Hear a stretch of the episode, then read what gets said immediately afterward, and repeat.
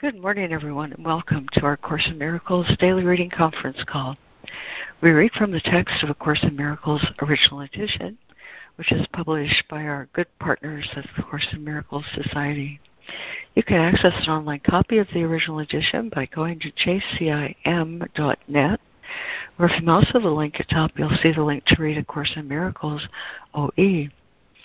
On that uh, same drop-down, there's an option to subscribe to have both a daily text reading and the lesson for the day sent to your email from the Course in Miracles Society. My name is Lori Cameron. This call is Monday through Friday from nine fifteen to ten fifty-five or so. And today we continue our reading of Chapter twenty-one, The Inner Picture, with Section five, The Fear to Look Within. We're also mindful of our lesson today, Lesson two hundred thirty-eight, On My Decision, All Salvation Rests. And by way of opening this morning, I turned to Shailen Harkin again and found this beautiful little poem called Stubborn Resistance. Stubborn Resistance. I think we have one unmuted line. If you please. Okay. It's okay if you're scared when you're opening. The seed, she was scared too. Do you think the coal wanted to become a diamond? Huh. She was scared out of her wits of change. It took her ten thousand years to even be able to pray for it. And what about our favorite cliché, the caterpillar? You must have heard his shrieks of resistance as some bigger force unwelcomely impelled it to eat its own form while disclosing nothing of those secret wings. The acorn was so stodgy, the far right of the plant kingdom, one hundred percent closed in by the hard walls of its staunch beliefs. My, oh my, did he resist becoming the regal, generous oak. The only thing different in us from them is we have even more stubborn resistance, but ultimately we are impelled by the same irresistible force to completely self-destruct into a new and improved, yet to be discovered marvel. Do your best to allow this. You too were made for wings. Isn't that just splendid? Amen. Yes, it is, Lori. Thank you. Yes, oh, it is. Thank you. Yes, yeah, thank you. Great. Thank Sorry, you. Sorry. Um, that was perfect. I don't know whether it's your line or someone else's, but um, you're breaking up at parts, so just thought I'd let you know that. Oh, okay. No, not um, for me. Not for me. It was totally okay. Clear for me. Yeah, well, maybe it's my line. Maybe I'll call back in. Okay. Yeah. Uh, okay, honey. You do have just a little bit of um, breaking, yeah. Thanks, Lana. Okie doke. Be um, right back. Okay, sweetie. All right, my friends. Here's our reading list this morning. We have Yvonne, Lemoyne, Jessica, Fran, and Robin Marie. And we're joined in listening this morning by Renee and Ida and Lana and Karen. Who else has joined us? Would like to say good morning or be on the reading list? Good morning. Good morning. Good morning, Carla. And good morning, Patricia. Available to read. All righty. Thank you. Good morning, it's Mary. I'll be listening. Morning, Mary. And? Uh, Micah and Roz, I'll be, I can read. Thank you. Excellent. Thank you. All righty. Well, welcome, everyone. I'm so glad you're all here. As we begin reading again in Chapter twenty-one, The Inner Picture. In Section five, The Fear to Look Within, and Paragraph forty-one. The Holy Spirit will never teach you that you are sinful. Errors he will correct, but this makes no one fearful. You are indeed afraid to look within and see the sin you think is there. This you would not be fearful to admit. Fear in association with sin the ego deems quite appropriate and smiles approvingly. It has no fear to let you feel ashamed. It doubts not your belief and faith in sin. Its temples do not shake because of this. Your faith that sin is there, but witnesses to your desire that it be there to see. This merely seems to be the source of fear. Now, Yvonne. Thank you, Lori. Chapter twenty-one, The Inner Picture, The Fear to Look Within, Section five. The Holy Spirit will never teach you that you are sinful. Errors he will correct, but this makes no one fearful. You are indeed afraid to look within and see the sin you think is there. This you would not be fearful to admit. Fear in association with sin, the ego deems quite appropriate and smiles approvingly. It has no fear to let you feel ashamed. It doubts not your belief and faith in sin. Its temples do not shake because of this. Your faith that sin is there, but witnesses to your desire that it be there to see. This merely seemed to be the source of fear. Remember that the ego is not alone. Its rule is tempered, and is unknown, and its unknown, quote, enemy, whom it cannot see, it fears. Loudly, the ego tells you not to look inward, for if you do, your eyes will light on sin, and God will strike you blind. This you believe, and so you do not look. Yet, this is not the ego's hidden fear, not, nor yours who serve it. Loudly, indeed, the ego claims it is, too loudly and too often. For underneath this constant shout and frantic proclamation, the ego is not certain that it is so. Beneath your fear to look within, because of sin, is yet another fear, and one which the ego, and one which makes the ego tremble. Thank you. Thank you, Yvonne. And LeMoyne.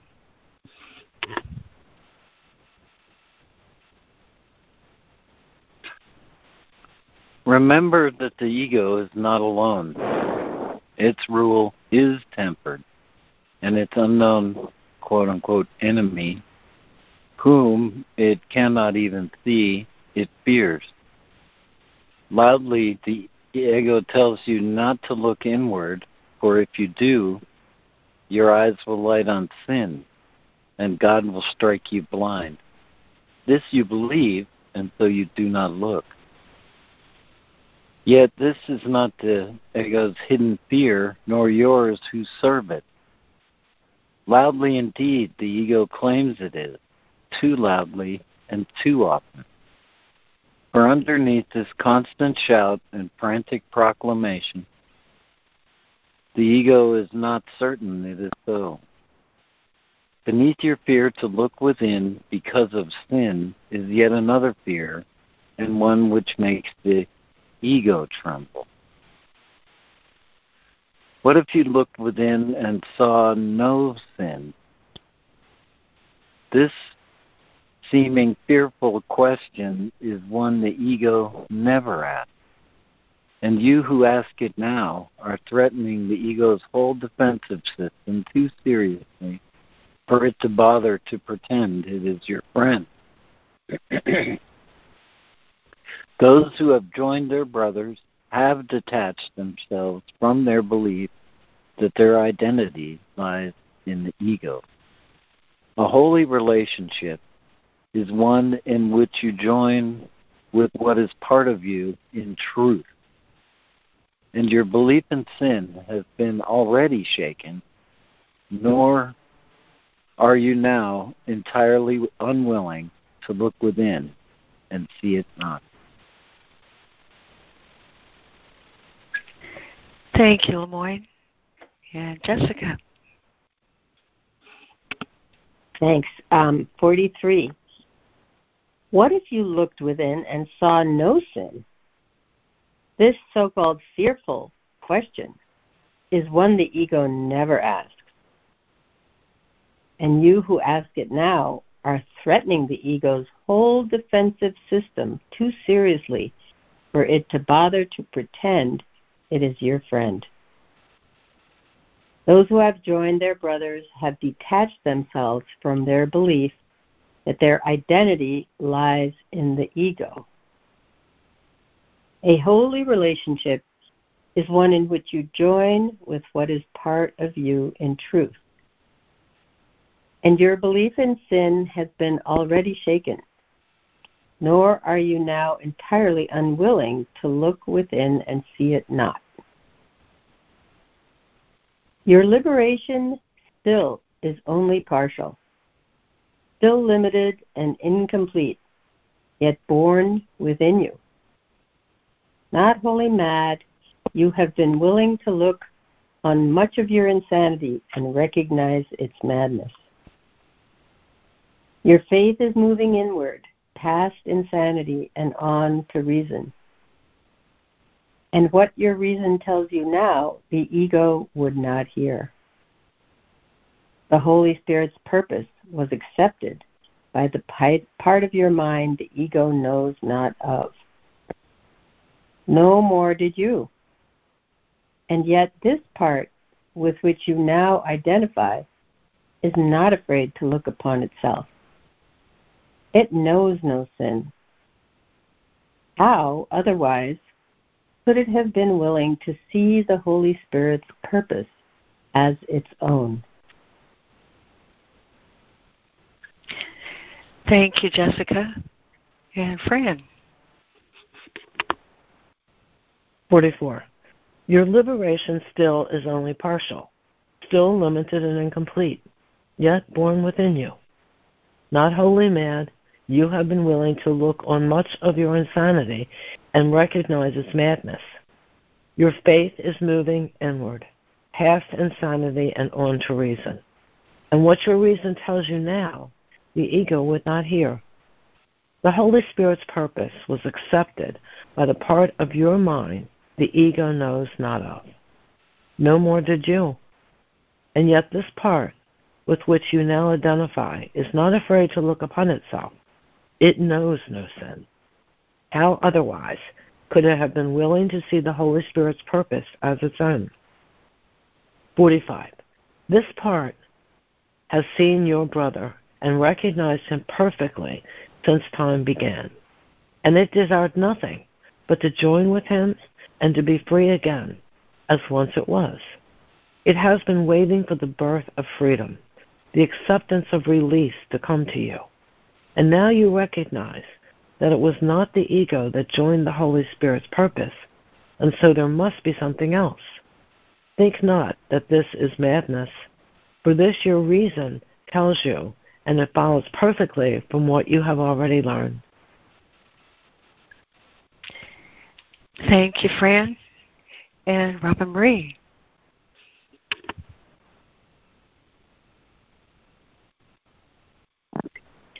forty-five. This, this part has seen your brother and recognized him perfectly since time began, and it desired nothing but to join with him and to be free again, as once it was. It has been waiting for the birth of freedom, the acceptance of release, to come to you. And now you recognize that it was not the ego that joined the Holy Spirit's purpose, and so there must be something else. Think not that this is madness, for this is your reason, for this your reason tells you, and it follows perfectly from what you have already learned. forty-six. There is no inconsistency in what the Holy Spirit teaches. This is the reasoning of the sane. You have perceived the ego's madness and not been afraid because you did not choose to share in it. At times, it still deceives you, yet in your saner moments, its ranting strikes no terror in your hearts, for you have realized that all the gifts it would withdraw from you in rage at your, quote, presumptuous, unquote, wish to look within, you do not want. A few remaining trinkets still seem to shine and catch your eye, yet you would not, quote, sell, unquote, heaven to have them. Thank you, Robin Marie. And Patricia.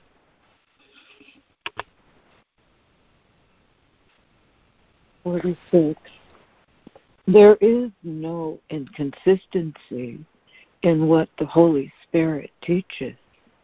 This is the reasoning of the same. You have perceived the ego's madness and not been made afraid because you did not choose to share in it. At times, it still deceives you. Yet, in your saner moments, its ranting strikes no terror in your heart, for you have realized that all the gifts it would withdraw from you in rage at your presumptuous wish to look within. Excuse me. For you have realized that all the gifts it would withdraw from you in rage at your presumptuous wish to look within, you do not want. A few remaining trinkets still seem to shine and catch your eye, yet you would not sell heaven to have them. forty-seven. And now the ego is afraid, yet what it hears in terror, the other part hears as the sweetest music, the song it longed to hear since first the ego came into your minds. The ego's weakness is its strength, the song of freedom which sings the praises of another world brings to it hope full of peace. For it remembers heaven, and now it sees that heaven has come to earth at last, from which the ego's rule has kept it out so long.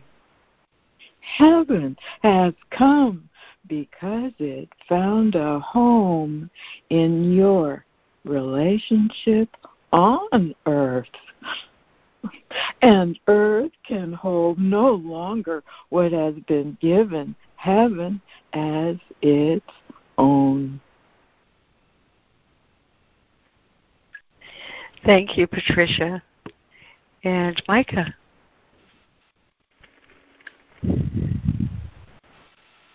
Okay. Um, okay, so forty-seven. And now the ego is afraid. And yet what it hears in terror, the other part hears as the sweetest music, the song it loves to hear since first the ego came into your minds. The ego's weakness is its strength, the song of freedom which sings the praises of another world brings to it hope of peace, for it remembers heaven, and now it sees that heaven has come to earth at last, from which the ego's rule has kept has kept it, it out so long. Heaven has come because it found a home in your relationship on earth. And earth can hold no longer what has been given heaven as its own. forty-eight. Look gently on each other, and remember the ego's weakness is revealed in both your sight. What it would keep apart has met and joined and looks upon the ego unafraid. Little children, innocent of sin, follow in gladness the way to certainty. Be not held back by fear's insane insistence that sureness lies in doubt. This has no meaning. What matters it to you how loudly it is proclaimed? The senseless is not made meaningful by repetition and by clamor. The quiet way is open. Follow it happily and question not what must be so. Thank you, Micah. And is there a new reader to complete with forty-eight today? I can, uh, Lord. I don't know. Oh, thank you, Lana. Mm-hmm. forty-eight. Look gently on each other, and remember the ego's weakness is revealed in both your sight. What it would keep apart has met and joined, and looks upon the ego unafraid.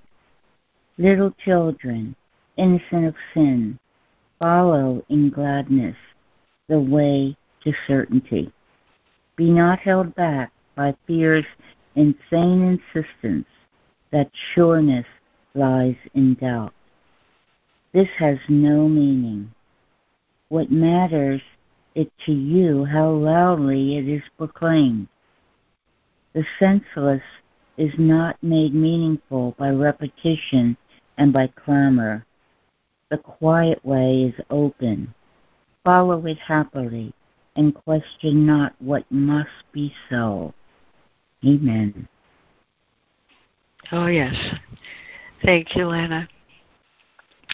Um, so just a brief summary then, the fear to look within. From forty-one, the Holy Spirit will never teach you that you are sinful. Errors he will correct, but this makes no one fearful. In forty-two, remember that the ego is not alone.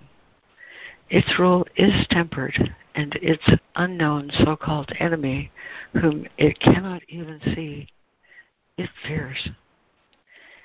And beneath your fear to look within because of sin is yet another fear, and one which makes the ego tremble.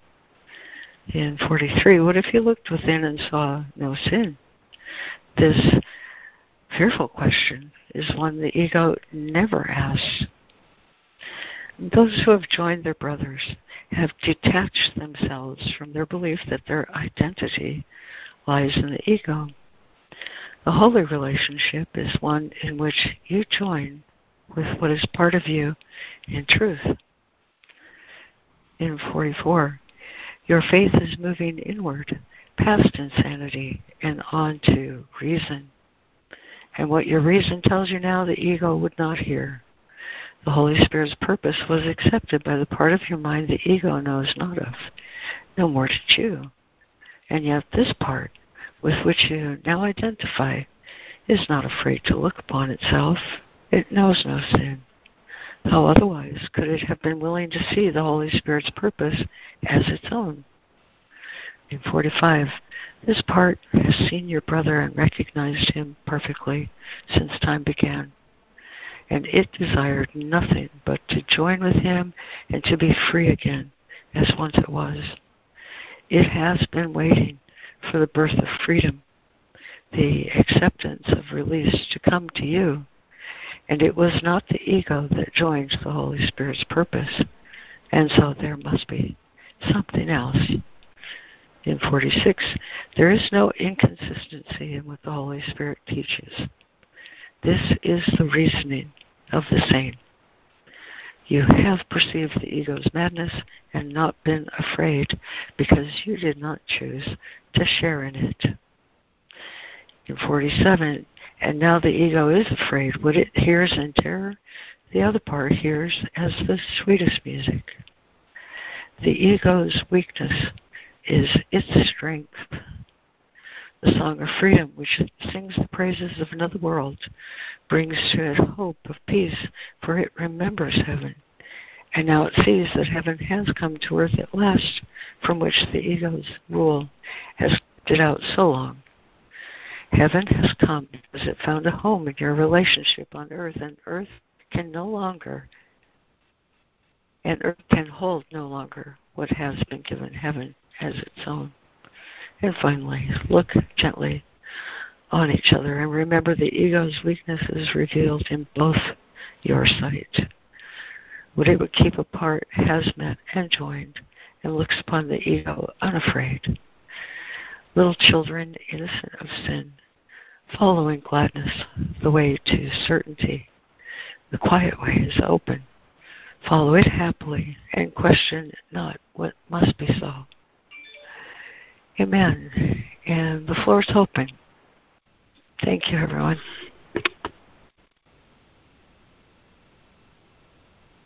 Thank you, Lori. Thank you, Thank Lori. You, Lori. Yes, thank you, Lori. This is Ida. Good morning. Uh, first, I, with the title, The Fear to Look at Within, I thought this was going to be one of those sections where he talks about the mad dog's fear and stuff like that again, but it's not. Um, but still, it's... It's a hard-hitting um, section, just in a peaceful way. Um, um, remember that the ego is not alone. Um, and its unknown enemy, whom it cannot even see, it fears. But the fearful question, it, it it's like it's saying how the ego and your true self are just opposites, you know? Um, because there is no inconsistency in what the Holy Spirit teaches. This is the reasoning of the same. And now the ego isn't afraid, yet what it hears in terror, the other part hears as the sweetest music. So it's it's a really good, it's a not, It's not the longest section either, but it's a really good section. Um, the senseless is not made meaningful by repetition and by clamor. We hear that in the world all the time, don't we? Repetition and by clamor. But we ha- we know the quiet way is open, so we can walk that way. Thanks, I'm complete.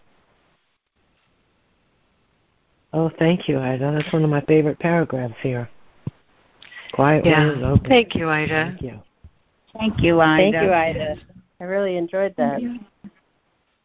Thank you, mm. Thank you so much, Ida.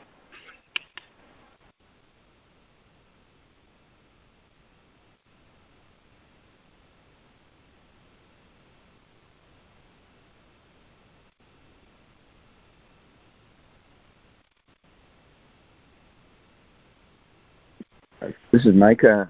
I, uh, I enjoy how this section uh, is inviting a different lens um, to look at this moment, uh, you know, out of body identification, you know, into uh, the realm of the holy relationship, the shared identity, that unity.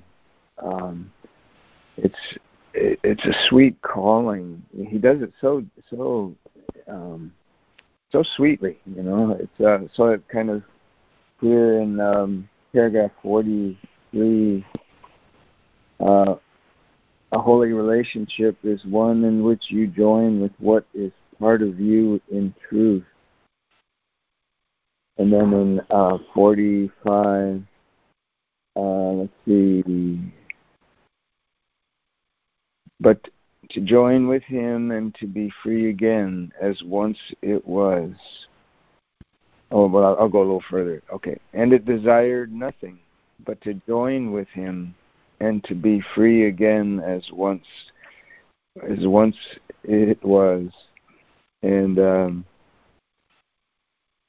and down in paragraph forty-seven, heaven has come because it found a home in your relationship on earth. Yeah, it's uh, anyway. That's, I'm, I think I'm done. It's a sweet calling to move into that. Uh, to me, it's like the changeless dwelling place. And when I when I look at, you know, what's not changing, uh, my lens of perception starts to soften, and I stop looking at form and objects as the main subject, and it start and I start to start looking at energy itself, and that's where I feel the uh, shared consciousness, that shared identity, starts to come alive, and it's the you know it ends up being the life of permeating the moment, that changeless dwelling place. Um, anyway, I think I'm done.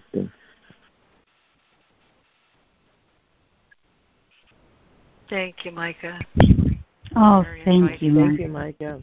Thank you, Micah. Wonderful. Good morning, it's Lana. I agree, Ida. This is a short section, but has lots of goodies in it. Um, I like this where it says, um, those who have, in paragraph forty-three, those who have joined their brothers have detached themselves from their belief that their identity lies in the ego. Um, I love that, and whether I'm... Uh, Because for me, it's it's a decision I make consciously in the present moment. Um, choosing to identify with the ego is something that seems to occur unconsciously. I, I just become aware of sitting in a pile of fear or some other ego um, experience. But the The choice to join my brother is one I make consciously. And whether I'm joining my brother or I'm joining God um, in this present moment, it's a decision to detach myself from the ego and uh, identity and to choose truth instead. Um, and uh, it, it's telling me all I have to do is bring my attention, focus, and awareness back to God. It's just a movement of mind, um, shifting directions of where I take my awareness. And that's just a fundamental choice I need to make if I'm choosing peace instead of, of conflict. And I love also the part where it, it's where it talks about the fearful question. Um, What if you looked within and saw no sin? You know, and, and, and I share often about the question that I asked um, uh, often, a, a question where the ego has no answer. And if even if it did, it wouldn't tell me. Um, it's an answer. It's a question that just renders it, the ego silent, and that is, what is the truth of this?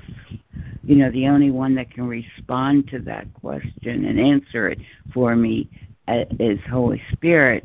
And as the ego is silenced, that frees my mind to welcome in the quieter message, um, the one that was covered over by the rant and raving of the ego. Uh, so for a second, when I ask that question, what is the truth of it, I open up a space for it to show up. It's like um, I'm welcoming in the truth. I'm choosing the truth. And um, there's more I, you know, I can share, but um, for right now, those two uh, parts really uh, jumped out at me today. I'm complete. Thank you. Thank you, Lana. I, this is Robin. Oh, sorry. go ahead. Thank you, Lana. That was really helpful. Yes. Yeah, it was. Thank you, Lana. Thanks, Lana. I was Thank just reminded. Oh, sorry. I was just reminded uh, of the other day when I was listening and we were talking about uh, the importance of being connected to Source and and working, um, um, like moving with the Holy Spirit. And I was thinking of how useful the picture that I had of my heart with uh, technological wires coming up to my ear, like earbuds. And that when I'm listening to somebody, I can plug in. I can put, you know, those earbuds in my ears and listen that way. And it was very much, it reminded me of what Lana was speaking of, of, um, you know, the choice that we have. And for me, because I'm very uh, visual, um, that was helpful. Thank you. Sorry that I jumped in too fast. I always feel like I don't have very much time, but thanks. Oh, thank you, Robin Marie. And that was really sweet. I'm glad I'm glad you persisted. Thank you. Thank you, Robin Marie. Oh, thank you, Robin Marie. And that was such thank a great message, because as soon as the earbuds go in, everything else outside of them becomes silent. So that is um, that's really a great way to remember it. Thank you. Yeah. Thanks, Lana. Hi, hi. This is Chris. Um, really enjoying the shares and the reading. What struck out to me is uh, the Uh, choosing heaven in my mind, um, or choosing love. Um, this morning I practiced non-judgmental awareness of the feelings and perceptions that came in, and just allow it to pass as I was practicing being the observer in the present moment. And a profound stillness occurred. And that stillness is to me symbolic of heaven within.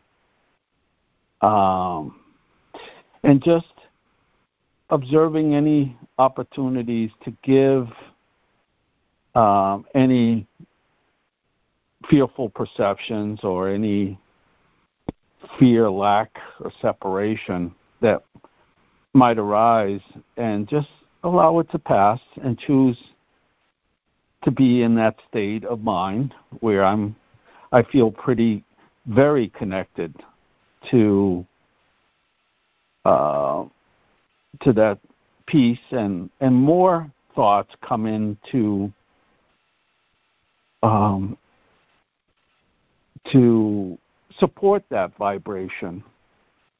Um, I've been practicing um, letting a uh, estranged relationship with my daughter just be as it is and accept it. And whenever I'm moved to share something kind, inspirational, loving, Uh, send it her way. And yesterday, after seven years of not physically seeing her and not uh, getting any responses from the text that I send, I she came in. I was at my father's ceremony. We were celebrating his life after he transitioned. Um, and she showed up, and when I saw her, she looked at me and gave me such a warm embrace, and I embraced her, and it was just a, a I, I anticipated it happening uh, but let go of the result of how it would happen. All I, all I wanted to do is be like the father uh, to that son who squandered away from his presence and came back. Um, so it was a very, a very uh, fulfilling, uh, a very uh, connecting moment with me, with my daughter. Ho- however, I have to say that I created a fulfilling, connecting experience in my mind with God and with her before that even happened. Uh, and I love the results of that. Family members were coming towards me saying, your daughter's here, your daughter's here. And it felt really good. I didn't, I didn't get elated by it. Uh, but I did feel that peaceful satisfaction to know she was there. But she was there in my heart all this time, all these seven years. Um, so that that felt very heavenly. Thank you. I'm complete.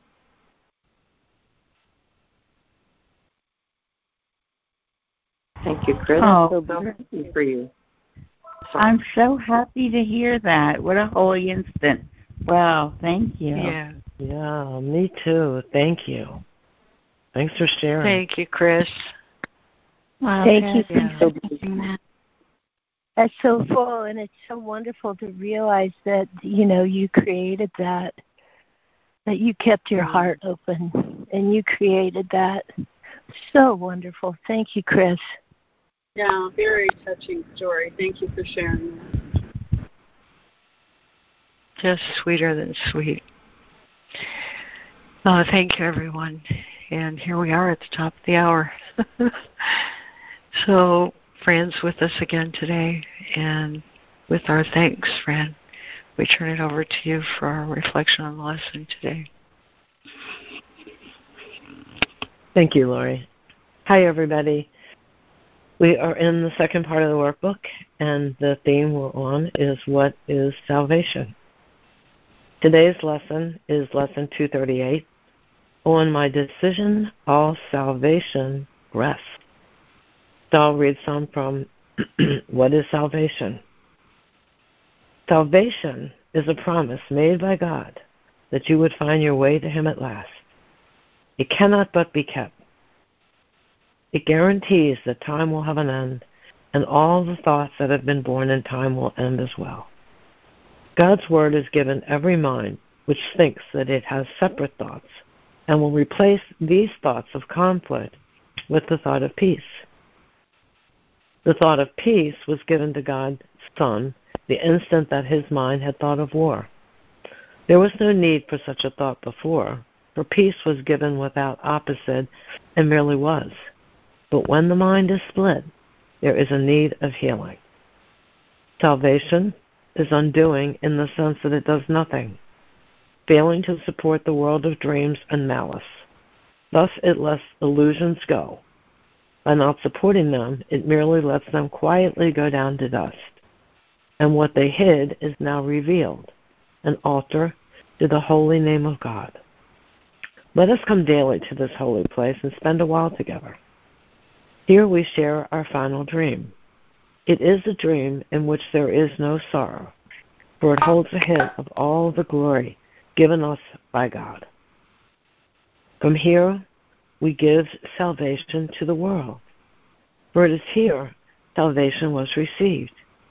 The song of our rejoicing is the call to all the world that freedom is returned, that time is almost over, and God's Son has but an instant more to wait until his Father is remembered.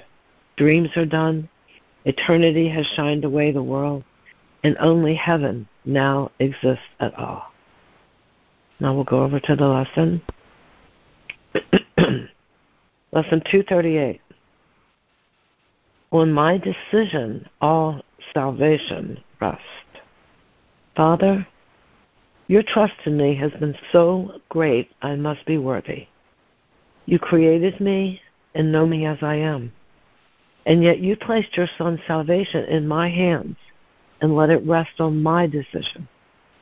I must be beloved of you indeed, and I must be steadfast in holiness as well, that you would give your son to me in certainty that he is safe, who still is part of you and yet is mine, because he is myself. And so again today, we pause to think how much our Father loves us and how dear his Son, created by his love, remains to him, whose love is made complete in him. We'll take a moment and reflect on this. Lesson two thirty-eight. On my decision, all salvation rests.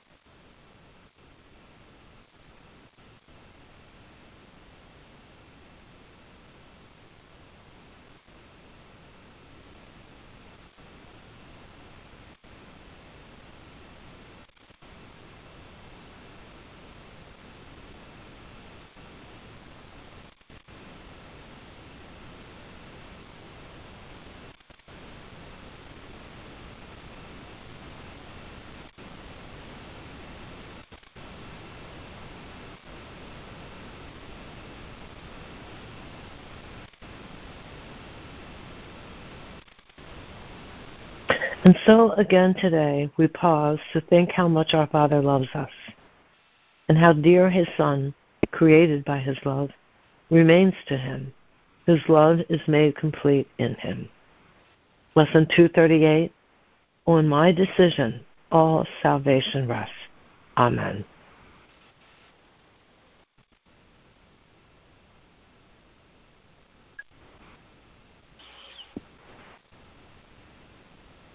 Amen. Thank you, Fran. Amen. Thank you. That gave me cold, cold, um, holy goosebumps this morning. Thank you. Yeah. It's like I got picked up and dropped there, Fran. It was just beautiful. Thank you. Oh, thank you. Thanks, guys. It was really powerful. This is Renee. I didn't want to miss this opportunity, Chris, to express my condolences um, at the loss of your father. I'm sorry.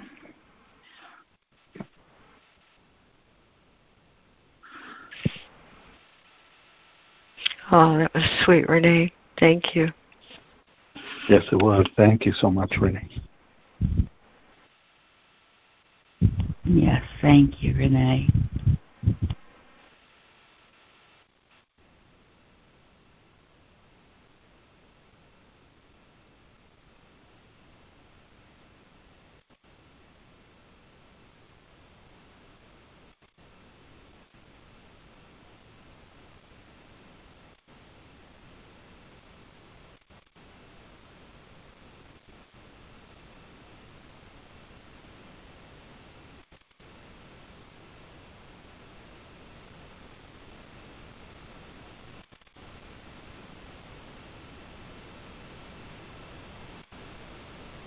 This is Fran.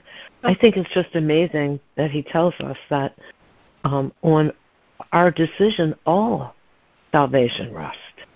Not just my salvation, but everything I think affects others. Wow. That's a new one for me. I'm complete. Thank you. Thank you, Fran. Thanks, Fran. Oh, thank you, Fran. Yeah, it's like miracles. Our miracles touch everyone when we, mm-hmm. I guess, you know, and, and initially we have one specific person or situation, but that love that's extended wow, it goes everywhere in the kingdom. You know, so it's, it's great. It's a great reminder of how our extension of love and our decision to choose that and do that, how it affects the whole sonship. Beautiful. Thanks for highlighting that, Fran. Mm-hmm. Yeah, thank, thank you, thank Fran. You, mm-hmm. Hi, this is Patricia. Wow, you guys. It, this is um, bringing up so much. Uh, one is my gratitude quickly to this course and the curriculum and how they start with the tiniest thing. They don't start with peace and war. They start with a cup and a table, you know, in your kitchen. You know, the tiniest things. And the thing that's happening to me right now that's feeling so oh, beautifully brand new almost. I can feel my my three brothers and my sister. And uh, one brother passed through a suicide, which is a quick story of the kind of trauma these five children went through. So I'm telling this, what happened to me through the courses I progressed was um, as our parents passed away, I became the one that was the cause of everything, to even the point where one brother's in the hospital and he's got some attack of a kidney, and the doctor says it's because your sister had you drink that Calistoga water. It's like it's always Patricia. So it was so intense and solid that I did a dropout. I, at that point when I gave up myself, my ego knew there's no way to win here. I had to drop out completely. So I did what Chris said with all four of them. And I got to realize now, as I remember it, you guys, I, it was like going through hell for about five or six years for the ego, because I did nothing but listen in silence. And when I ever communicated, which I needed to do the way Chris, I had to only do it in writing so it could be just simple and neutral. And it was always either a compliment, an appreciation of something I remembered about them that was alive in me, or it was a celebratory share. And no matter what came back through those years, I I let my, oh, it wasn't easy, but here's the thing that's new. The day came, Chris, and everybody, it came. It was like a year ago. So it held solid for a whole year. This is the truth.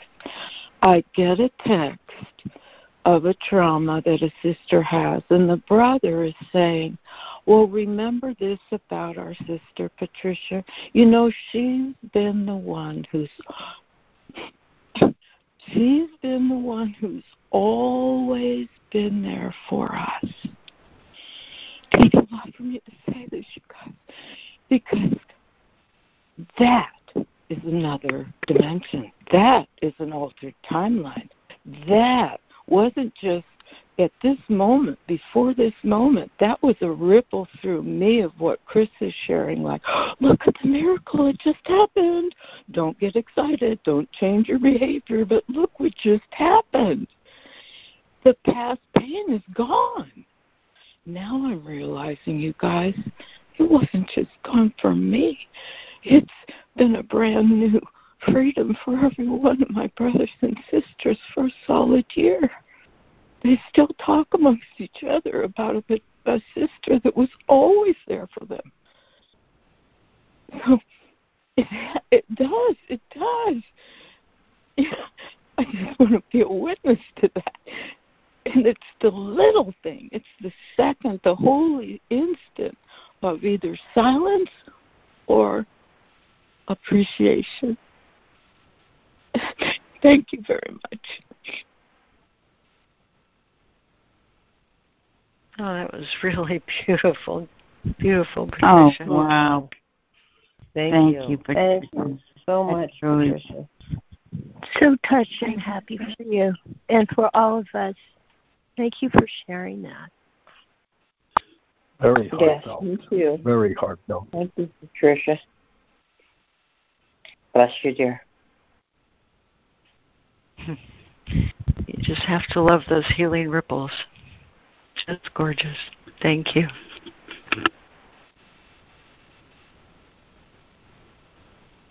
This is Jessica. I, I feel moved to share what I shared on the lesson call this morning about this lesson, because to me, what it was saying today is that it's my decision whether I see separation or see union that uh, on which salvation rests.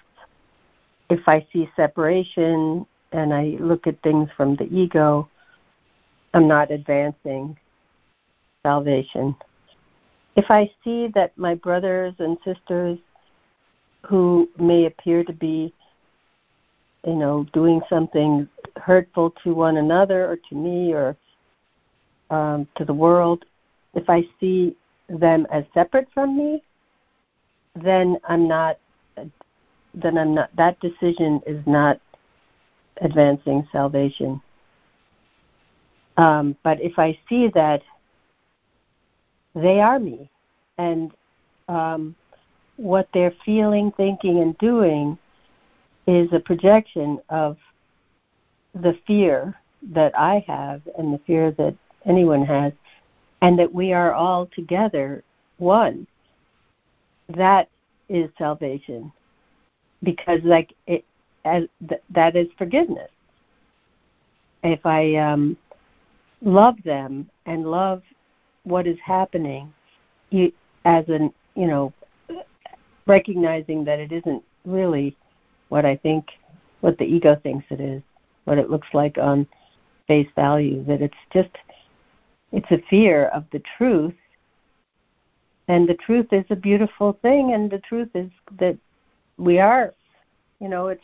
It's a matter of hardly any time at all, according to this Course, that we will all be and know we are one.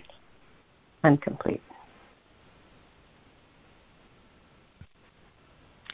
Oh, that was beautiful, Jessica. Thank you. Oh, Jessica, that really sang to me. Thank you for sharing it. Yes, thank you. It's very healing to my heart, too. And I know it will. I'll let it ripple through oh, my being in time, because what else is time for, right? Thanks. Mm-hmm. Yeah. Thanks, Ida. Thank you.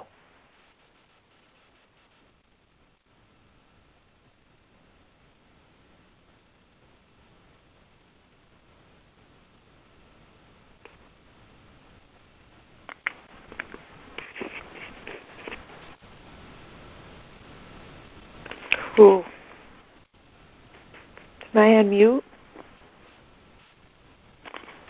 No, we hear you, Judy. Oh, hi. Morning. Good morning. Good morning, everyone. I, um, you know, this this um, section is something that I'm holding fairly um, earnestly in my heart.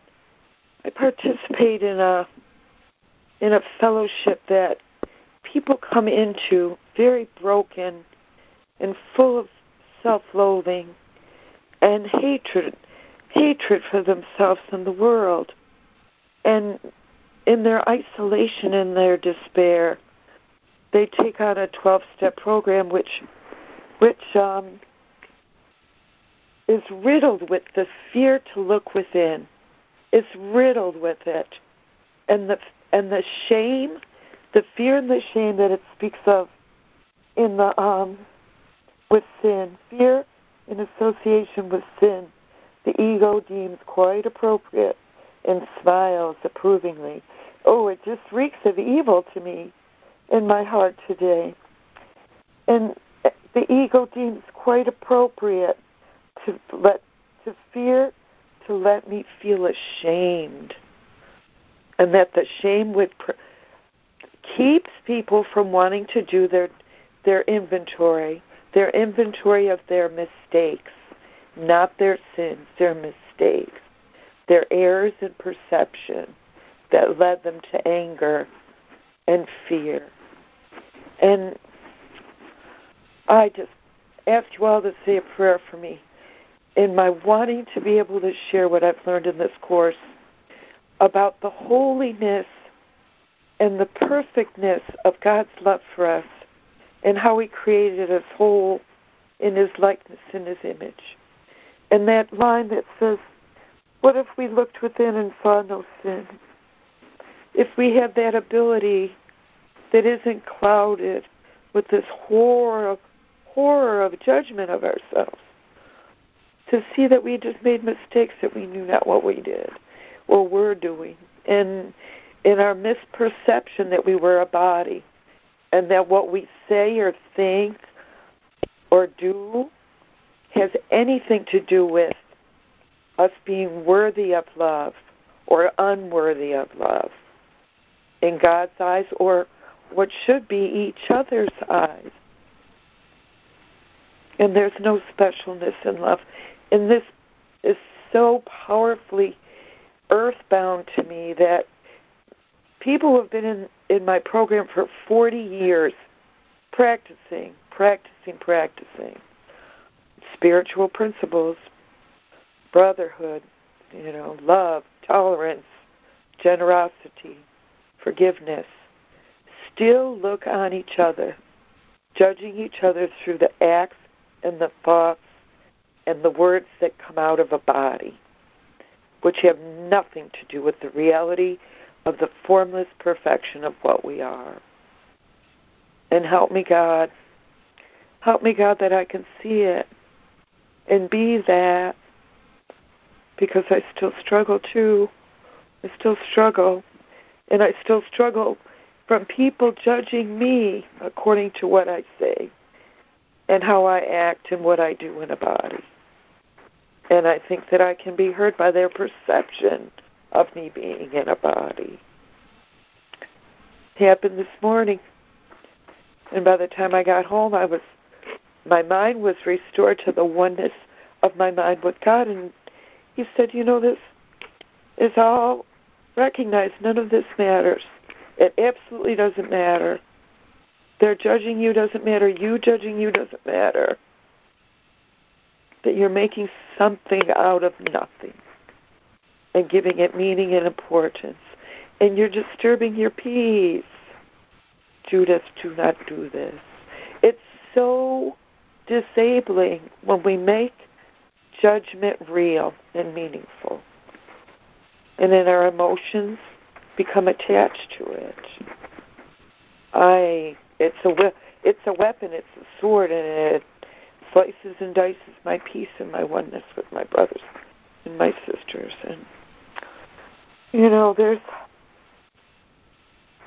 freedom, great freedom, to know that I'm a spirit and you can't touch me. You can't touch this. You can't hurt this. And you can't hurt me. You can't hurt me. And you know what? I don't have to take the bait and you're off the hook.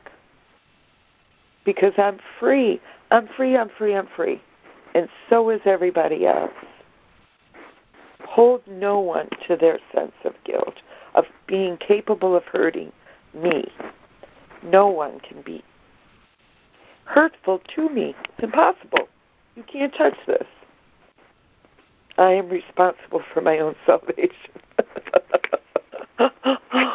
Holy Lord, Lord in heaven, make it clear to me, make perfect to me what's perfect in me. Amen. I need all the prayers, prayers and blessings for all my brothers and sisters today, and their forgiveness and their love. And I wholly admit it, I wholly want it, and I wholly desire it. Thank you. Amen. We got it, Judy. Thank you so much for sharing. Oh, I love thank you. you. I thank you. I love yeah. What a gift you must be for all your um, companions in A A, you know, to be able to share um, what you share here for them, um, so that to help free them, or at least point their mind towards their own innocence. What a gift you are.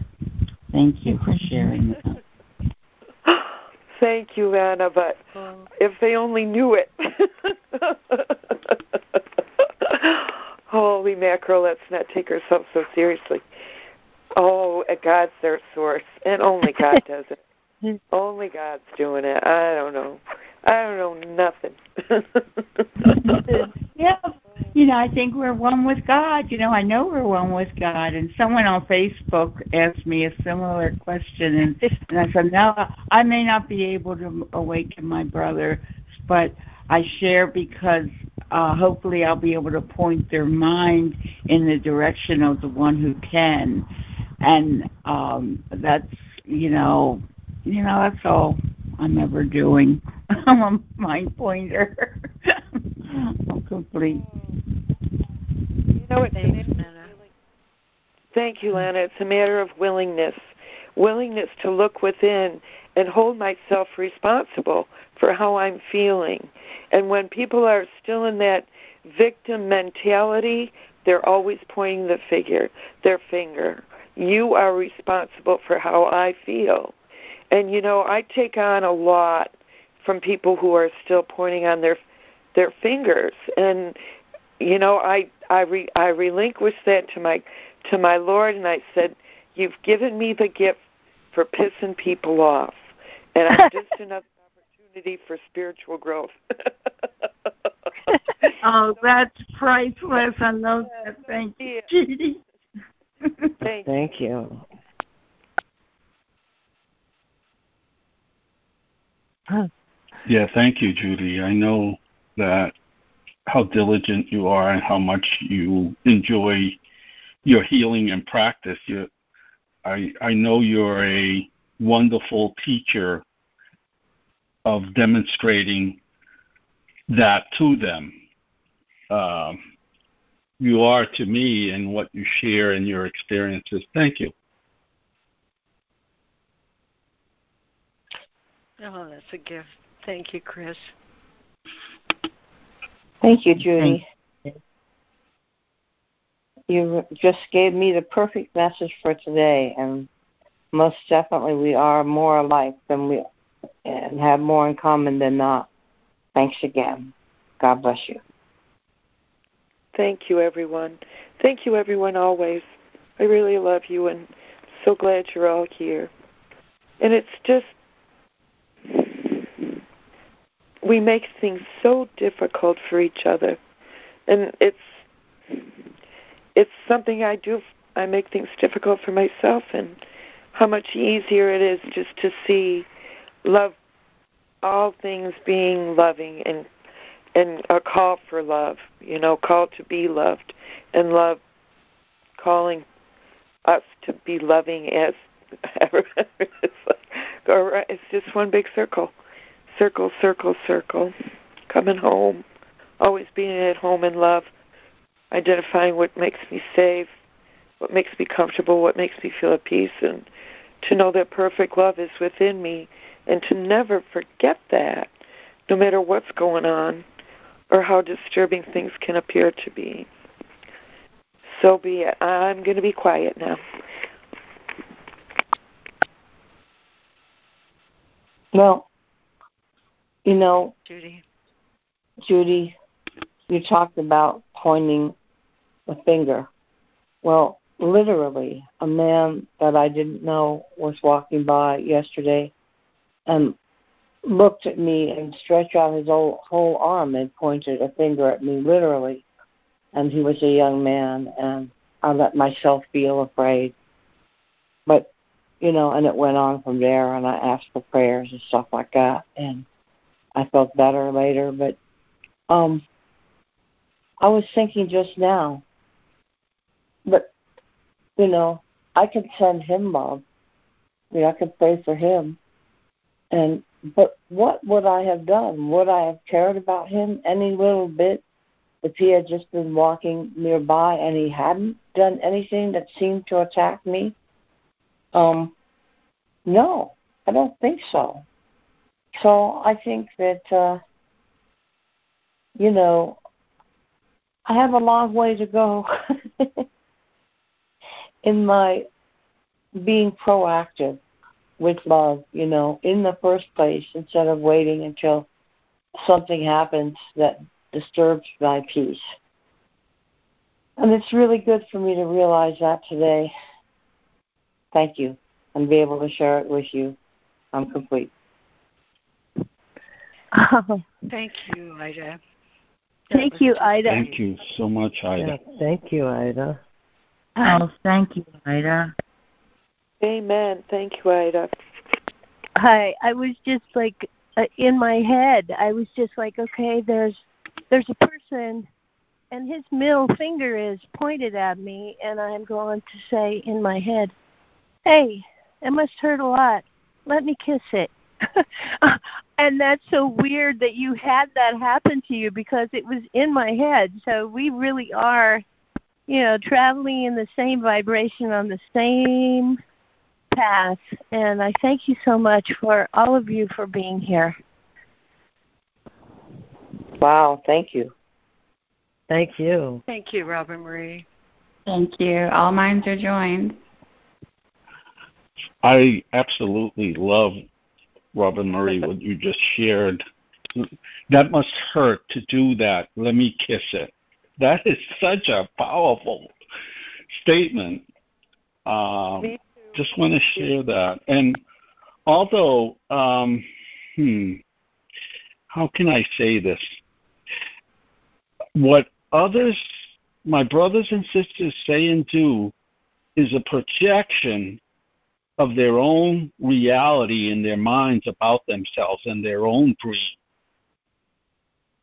What I want is to be immune to those opinions and actions in their call out for help, so I won't be a victim of, of that, where I'm so secure and present and standing in that love, where I look at that and just compassion pours from me, because they're really hurting to say that. It's not about me.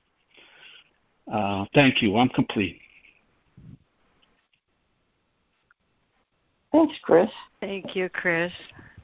Thank Good you, Chris. You. Oh, yes. Thank you. Bye, all. Bye. Oh, have a beautiful day, Robin Marie. Thank you for your shares this morning. Yes, thank you, Robin Marie. Yeah, yeah have a beautiful day.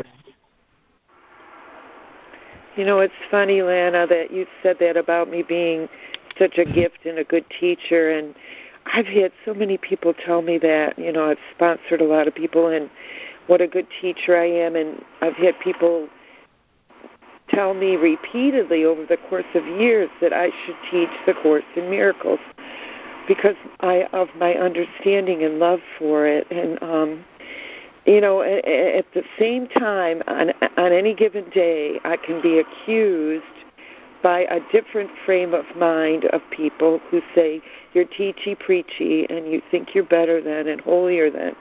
And it's so important for me to hear what's being said today, um, like what you just shared, Chris. So thank you all for your shares. Thank you, Judy. Thank you, Judy. Uh, thank you, Judy. Yeah. Mm, thank you. Yeah, thank you, Judy. Patricia here again for a quick um, parallel example. I just came from like a seven-year sabbatical where I was uh, living literally in the woods with people didn't know me much, hardly at all. And the animals uh, and plants, but mainly the animals came. Now, I even, I have foxes that brought me wounded ones. I have uh, that stayed with me and all kinds, and that they would interact. So to make this shorter, one, I got taught uh, anyone that was hurting which I feel like the story here was somebody walking along observing someone else hurting, you know, and that in the animals, when they would come and spend the day, if anybody had been hurt, I would know right away, because the, here was what I was taught. As soon as you make eye contact, you break eye contact and you look down. And you're looking down uh, is your proof that, that you're trustworthy, that you honor them fully. And sometimes I would I would watch them, so I would, when a strange animal would come in where there was food, they would turn and the stranger would eye contact, look down, and then they would turn around and back up, like showing their tail, like, you could kill me if you want. So I learned to literally do that. I could sense uh, eye contact and quick, no more. Just I keep moving, but slowly and quietly. And if I want to get close to them, I turn my back and I back up towards them. When they would eventually come in the house, and I helped even a little skunk house deliver her babies when she was dehydrated, and it was a fox that brought the skunk, so believe that.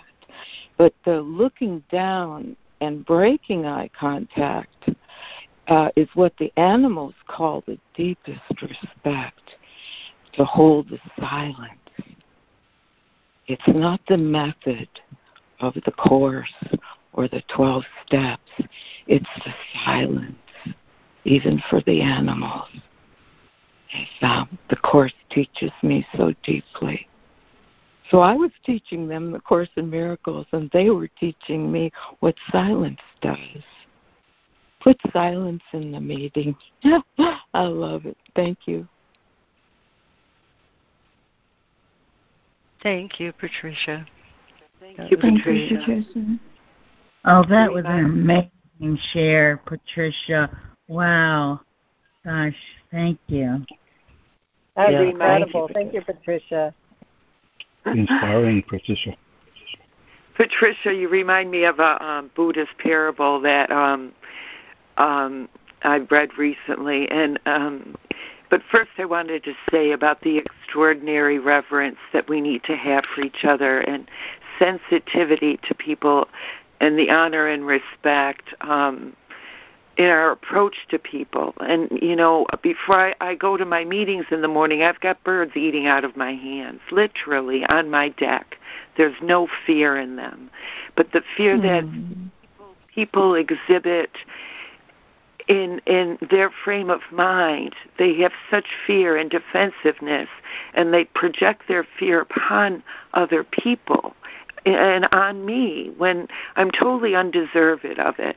And the parable, the Buddhist parable, is, um, you know, w- in walking in nature, uh, um, Zen Master was questioned by one of his students. He said, well, what do you do when you meet a tiger and um, a tiger wants to attack you? And he said, I just act appropriately, that the tiger doesn't know that I'm one with him, that I mean him no harm, and that he will attack me. So I treat a tiger like a tiger. And um, there are ways of acting and being in the world that are appropriate. And people speak of boundaries, keeping boundaries. And somehow when people mention that word boundaries, you know, it it it's, it it speaks of falsity to me, that that I'm boundaryless and, and, and seamless and, and and in my oneness I'm joined and in complete helpfulness and harmlessness with you. But people don't feel that. They don't know that. And so um, it's it's an, an increased sensitivity of being kind. Um, Because humans, humans are um, they're so in their heads and, and they're so thinking defensively, psychologically defensively, when there's no reason for fear. Like, I'm not a tiger. I'm not going to pounce on someone and bite them. But they still feel psychologically fearful and defensive. And I think that's what the Course, in the depths of it, the heart of its teaching, is trying to reveal to us, that um, we need to be very tender and gentle. Gentleness is such a powerful word in, in, in my practice. And um, that's enough out of me. Ergo, here I go, another day. Thank you. Thank you, Judy. Here you grow again, Judy. Thanks again, Judy. I wanted to share a story with you, and I don't know if this is helpful to you or not, but this is Roz. Um, I knew a woman who told the story while she was cooking in her kitchen. A guy came into her kitchen with a knife, and he was about to kill her. And what she did was she looked into his eyes and said, "What is it that you need?" And all of a sudden he was disarmed. And they just sat down and had a glass of wine together. And then she fed him dinner. And and he stayed with her for that dinner. And it was the most moving story. She was such a sweet spirit, you know. But instead of seeing the anger, she saw somebody who was wounded and needed something. And it was so powerful to hear her talk about that. And I don't know if that helps you in any way, what you could say to someone who attacks you. But I just wanted to share with you how gentleness can disarm. Thanks. Mm, thank you. Thank you, Roz. Thank you. Thank you. Thank you. That was helpful to me, Roz. Thank you. Yeah, what a story. Beautiful example. Totally. Beautiful example.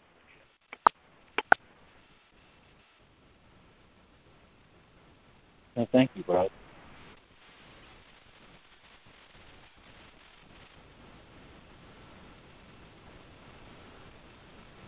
Thanks. And thanks for the thanks for the word disarmed. Uh, good morning, everyone. This is Lori. And um, this is a really short little section, but my goodness sakes. Um, it's like opening a brand new book today.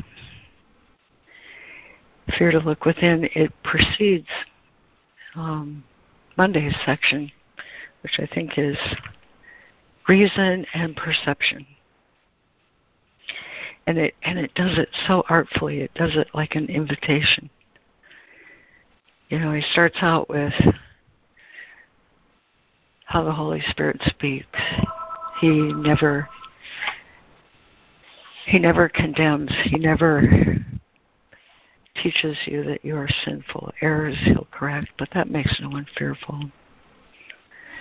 And then he goes into forty-two, remember that the ego is not alone. Its rule is tempered, and its unknown so-called enemy, capital whom it cannot even see, it fears. Isn't that just an invitation? Um, what is this other faculty? Would be the question that came to my mind this morning as I read it. Tell me about this this other faculty, this other whom. And then in the next paragraph, what if you looked within and saw no sin? And it turns out that those who have joined their brothers have detached themselves from their belief that their identity lies in the ego. And here's a great definition of holy relationship. The potential relationship I have with everything. Holy relationship is one in which you join with what is part of you already. That's another invitation.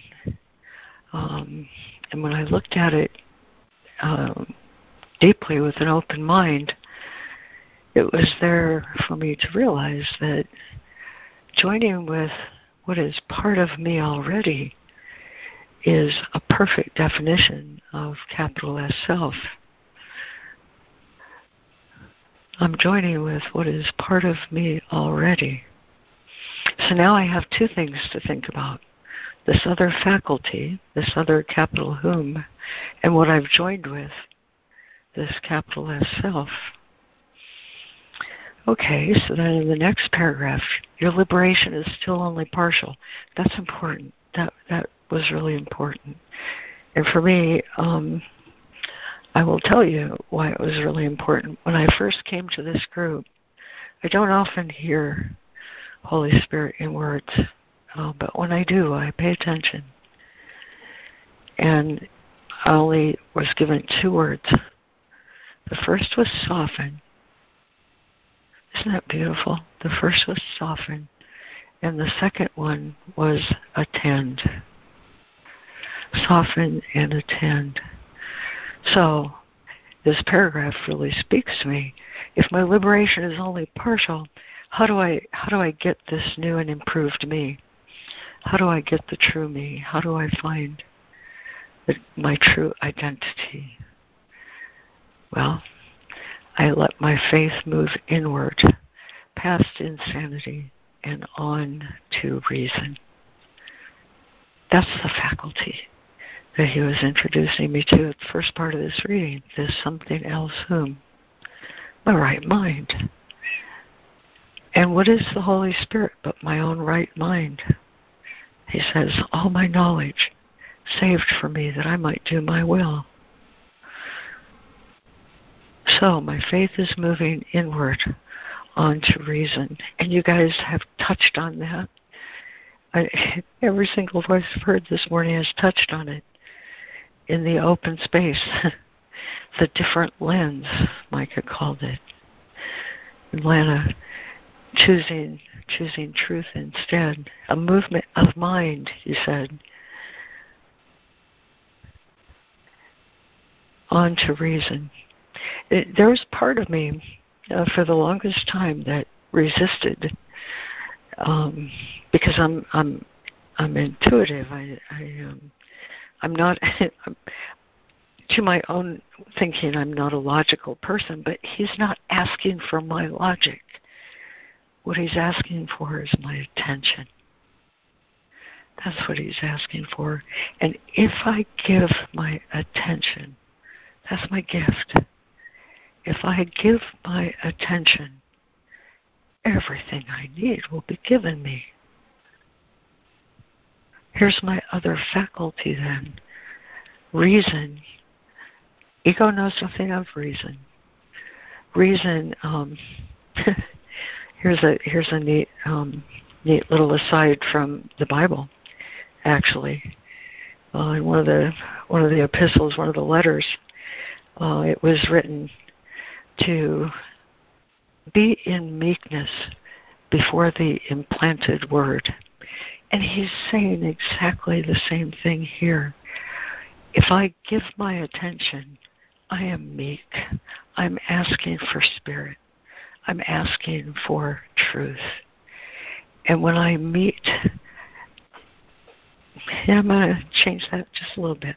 When I offer my attention, I will meet that to which I attend, the Holy Spirit, the Word of Truth, my right mind, all my wisdom saved for me. So my little offering is simply attention. And he says that in this work. Way, way back in, my tabs are all mixed up right now, but um, way back in, in chapter four, this is really great. He says the habit of engaging with God and His creations is easily made if you actively refuse to let your mind slip away. The problem isn't one of concentration, it's the belief that no one, including yourself, is worth consistent effort. Well, now we're back at today's lesson, aren't we? On my decision, all salvation rests.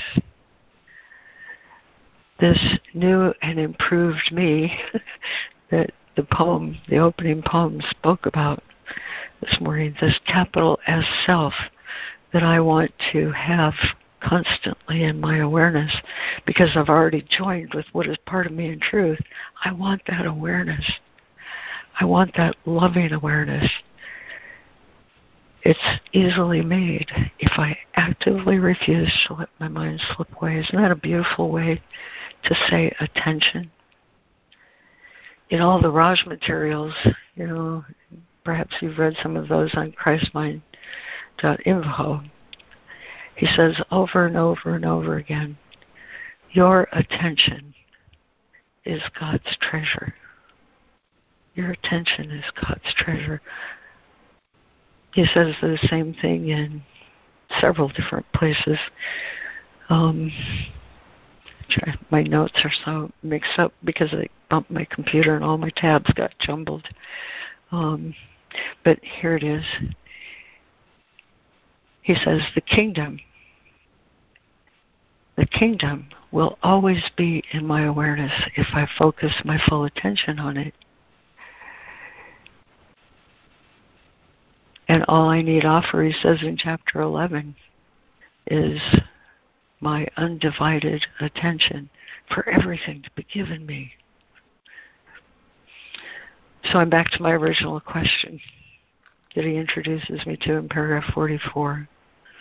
I've already accepted the Holy Spirit's purpose. I'm no longer identifying with the ego.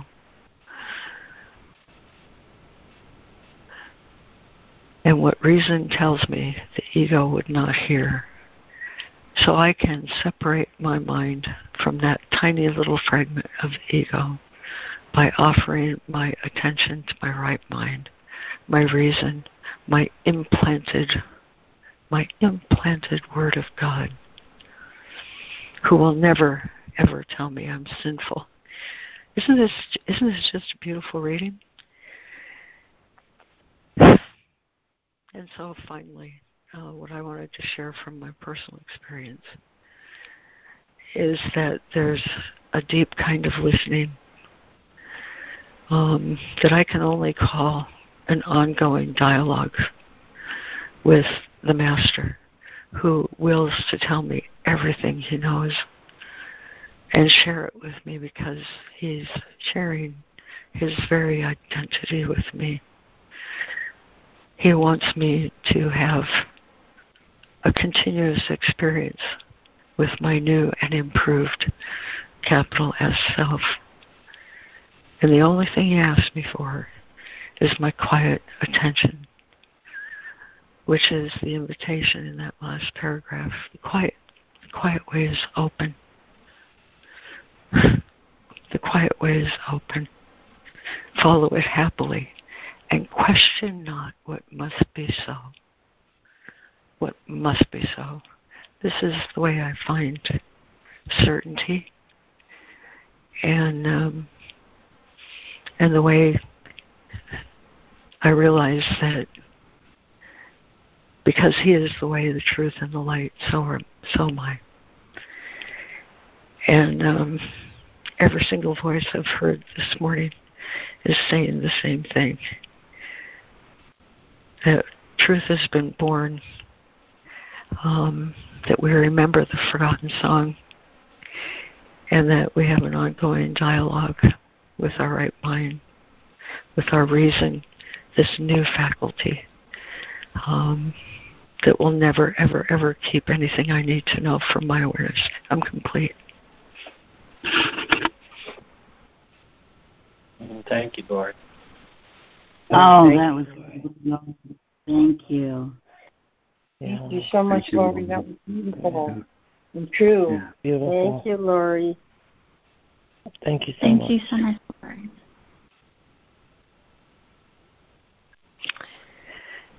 Oh, well, time slips away when we're having fun, doesn't it? God, it's just been a great call today. And Roz, I just, I'm so grateful for that word disarmed. because it's the biggest part of attention. So thank you for that. And um, you're welcome. Thank you for your share. It was very beautiful. I think. Um, thank you for being here. I think here. to close. Yeah, thank you. I think to close this call this morning, in light of what he is asking me to realize, also in that last chapter, or that last paragraph, the ego's weakness is my strength. What he's really saying is, I always choose between my own weakness and the, st- and the strength of Christ in me. And so from the last chapter of this book, he says, how do you make the choice? How do you make the choice? Choose once again if you would take your place among the saviors of the world, or remain in hell and hold your brothers there. How do you make the choice? How easily is this explained? You always choose between your weakness and the strength of Christ in you that we share in that ongoing dialogue. And what you choose is what you think is real. Simply by never using weakness to direct your actions, you have given it no power. And the light of Christ in you is given charge of everything you do, for you have brought your weakness unto him, and he has given you his strength instead.